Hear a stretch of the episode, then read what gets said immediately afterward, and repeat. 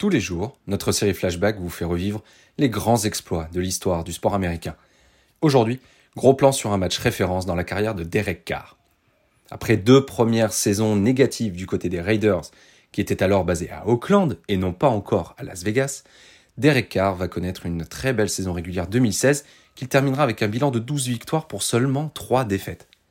Au sein de cette saison plus que réussie, un match en particulier, celui du 30 octobre 2016 contre les Tampa Bay Buccaneers, va faire passer le quarterback des Raiders à la postérité au sein de la franchise. Nous sommes donc le 30 octobre 2016 au Raymond James Stadium de Tampa Bay. Ce jour-là, les Raiders d'Oakland, qui possèdent un bilan de 5 victoires pour 2 défaites, affrontent les Buccaneers, qui réalisent un début de saison équilibré, 3 victoires et 3 défaites. Au bout du premier quart-temps, rien ne laisse présager que Carr va réaliser un record de yards à la passe dans cette rencontre. En effet, après les 15 premières minutes de jeu, l'attaque des Raiders a du mal à se mettre en place et le quarterback n'a lancé que pour 36 yards au total. Mais tout va s'accélérer par la suite, s'appuyant notamment sur Amari Cooper, 12 réceptions, 173 yards, et sur Michael Crabtree, 8 réceptions, 108 yards. Derek Carr va découper méthodiquement la défense des Buccaneers et accumuler les gros jeux. À la fin du temps réglementaire, le score est de 24-24, ce qui donnera du temps en plus à Carr pour pouvoir emmener son record encore plus haut. Comme un symbole, c'est sur une nouvelle longue passe de 41 yards en direction de Seth Roberts que les Raiders vont s'imposer dans ce match. Cette rencontre marquera donc l'histoire de la franchise des Raiders et l'histoire personnelle de Derek Carr, qui deviendra le quarterback des Raiders qui aura lancé le plus de yards dans une rencontre NFL.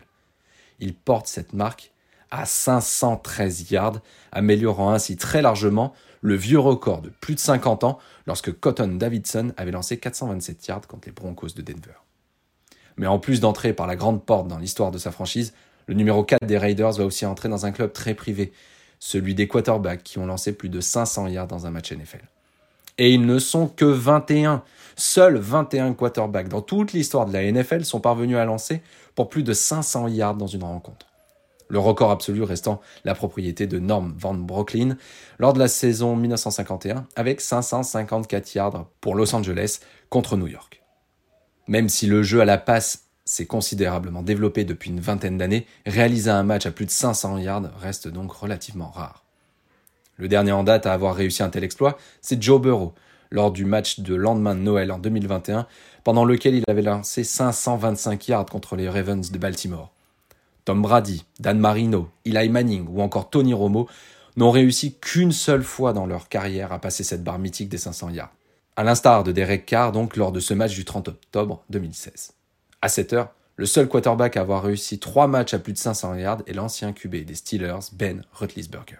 Au mois de septembre 2018, dans une rencontre opposant les Raiders d'Oakland aux Browns de Cleveland, Derek Carr tentera une nouvelle fois de s'approcher de la barre des 500 yards dans un match, mais devra s'arrêter à 437 yards, tout de même, ce qui constitue la deuxième meilleure marque de l'histoire des Raiders.